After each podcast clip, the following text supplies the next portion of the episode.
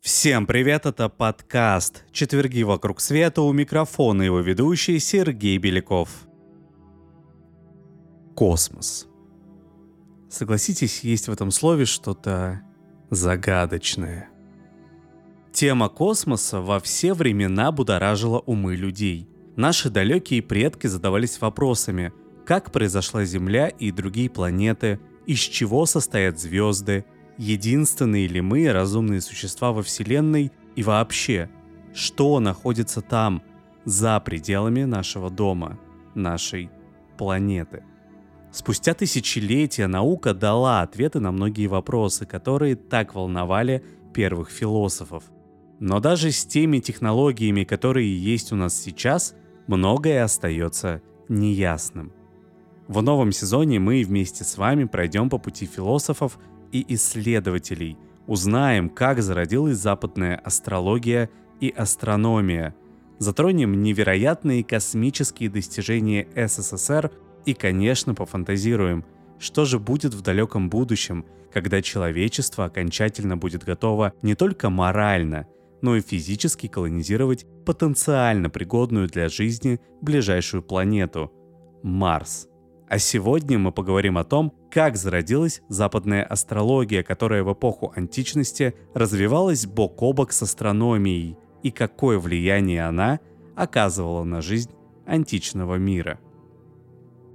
Астрология, которую принято делить на западную и восточную, базируется на представлениях о существовании связи между движением небесных тел и судьбами людей, а также о влиянии звезд и планет на земные события – и сегодня находятся те, кто склонен верить в астрологию, а в эпоху античности она развивалась бок о бок с астрономией и играла важную роль в общественной и политической жизни Средиземноморья. Так называемая западная астрология стала сплавом философских представлений древних греков и их местами ошибочных астрономических изысканий.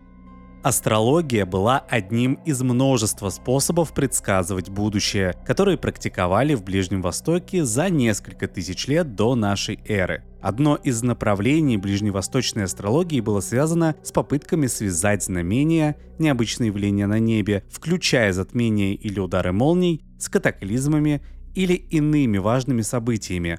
Прогнозы такого рода относятся по меньшей мере к 8 веку до нашей эры. При этом древние астрологи опирались на достижения астрономии. В первом тысячелетии до нашей эры астрономы Ближнего Востока создали математический инструментарий для расчета движения звезд и планет. Это позволило составить более точные лунные и солнечные календари, а вскоре были предприняты и попытки связать движение небесных тел с событиями, происходящими на Земле. К пятому веку до нашей эры вавилонские астрологи уже искали связи между положением планет и звезд в момент рождения конкретного человека и его судьбой. Но настоящую популярность такая персонализированная астрология обрела уже в эллинистический период.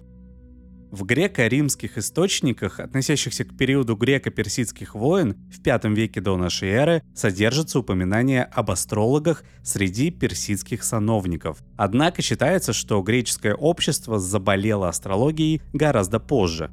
Согласно эллинистическим авторам, с астрологическими традициями Месопотамии греков познакомил вавилонский историк и жрец по имени Берос, основавший около 280 года до нашей эры астрономическую школу на острове Кос. Эти семена упали на благодатную почву. Знания о физике и астрономии, сформировавшиеся к тому времени в Древней Греции, создали подходящую интеллектуальную среду для распространения астрологических теорий – Усиление культурного обмена с Ближним Востоком несомненно способствовало развитию астрологии в Греции. Во многом астрология оказалась созвучна религиозным верованиям, философским и медицинским теориям, распространенным в то время в Средиземноморье. Особенно важную роль в развитии эллинистической астрологии сыграл Египет династии Птоломеев. Именно там были обнаружены самые ранние греческие гороскопы на папирусах и глиняных черепках, Эти находки датируются первым веком нашей эры, однако историки считают, что гороскопы начали составлять в Египте как минимум в первом веке до нашей эры. Многие сохранившиеся тексты по эллинистической астрологии сочетали в себе не только греческие идеи, но и фрагменты египетской и вавилонской космологии. Авторы этих текстов стремились повысить свою привлекательность, ложно ссылаясь на якобы невероятно древние египетские или ближневосточные астральные знания. На самом же деле древние египтяне относительно мало интересовались астрологией до эллинистического периода – в основе греческой астрологии лежало изучение взаимного положения небесных объектов, важность которых оценивалась по размеру и яркости. Особо значимыми для астрологов были семь объектов – Солнце, Луна, Марс, Венера, Меркурий, Юпитер и Сатурн. За каждым из них был закреплен свой бог. Гелиос за Солнцем, бог войны Арес за Марсом, Зевс за Юпитером и так далее – во времена античности господствовало мнение, что небесные тела движутся вокруг Земли. Это заблуждение было оспорено Аристархом Самосским уже в третьем веке до нашей эры. Однако его модель гелиоцентрической Вселенной не получила широкой поддержки. В течение столетий мироздание представлялось в виде купола над Землей, по которому движутся звезды и планеты – еще в Месопотамии траектория видимого с Земли годичного движения Солнца относительно звезд была разделена на 12 секторов, которые ассоциировались с различными созвездиями, носившими, за исключением Стрельца, названия животных.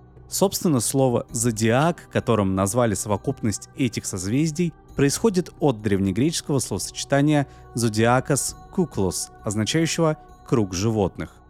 На практике древнегреческие гороскопы основывались на простых астрономических данных, включая взаимное положение планет и знак зодиака, под которым был рожден человек. Греческое слово «гороскоп» буквально означает «наблюдающий за часами», что подчеркивает важность времени и места для расчета этих положений. На основе этих данных астрологи надеялись получить исчерпывающую информацию о жизни человека – Наблюдая за влиянием Солнца и Луны на Землю, древние натурфилософы предположили, что эти и другие небесные объекты могут влиять на жизнь людей. Например, состояние здоровья человека и поведение животных связывали с фазами Луны. Различные религиозные и философские течения сформировали собственные теории о природе звезд. При этом многие философы сходились во мнении о божественном происхождении светил – Стойки, а также приверженцы учения Аристотеля считали, что звезды были сделаны из того же материала, что и человеческая душа. Эпикурейцы же предполагали, что звезды — это всего лишь объекты, движимые ветром. Заметное влияние на греческую астрологию оказала теория философа Поседония, жившего во втором-первом веках до нашей эры. Он считал, что все элементы во Вселенной взаимосвязаны. Эта теория о мировой симпатии означала, что небесные тела могут оказывать влияние на земные явления и поведение человека. Некоторые философы соглашались с тем, что положение планет можно использовать для предсказаний, но считали, что небесные тела не влияют на события непосредственно. Эллинистические астрологи часто использовали философские идеи, чтобы обосновать свои теории – Однако многие философы критиковали астрологию за ее неточность. Философ Стоик Диоген Вавилонский утверждал, что астрологи не могут предсказывать судьбу. В качестве доказательства ученый приводил в пример братьев-близнецов, судьбы которых складывались по-разному, хотя они и рождались одновременно. Кроме того, уже в древние века многие философы считали предсказание будущего неэтичным и даже опасным.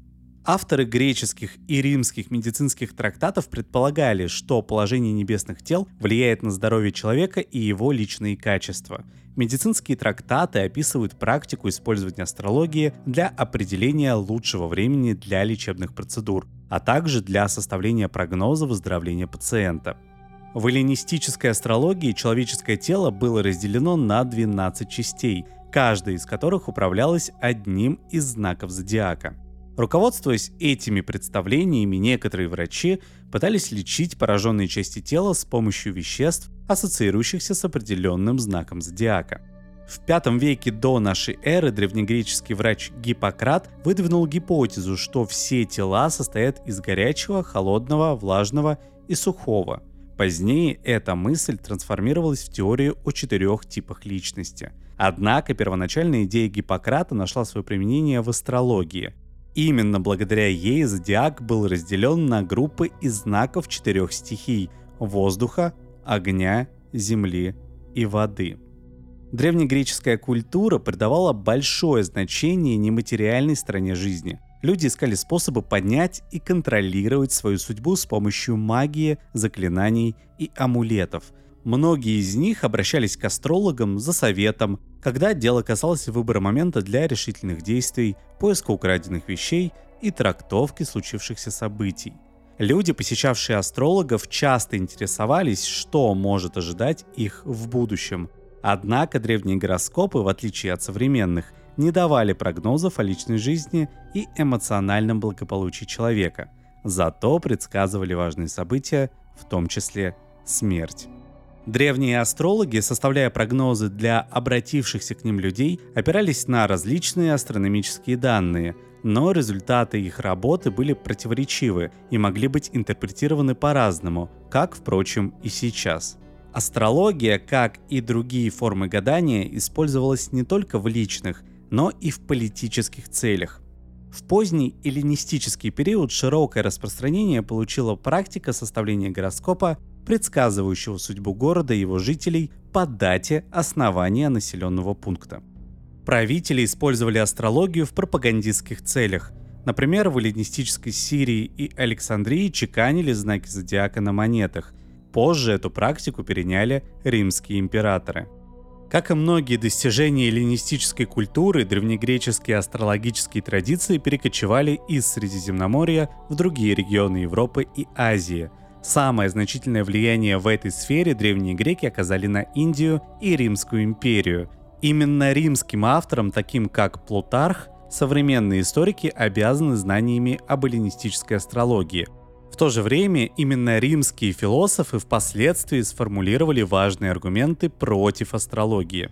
Двумя наиболее важными сохранившимися греческими текстами об астрономии и астрологии считаются Альмагест и Тетрабиблос – Оба были написаны римским математиком Клавдием Птоломеем во втором веке нашей эры. Альмагест посвящен точной науке астрономии, а написанный чуть позже Тетрабиблос подробно описывает историю и законы астрологии.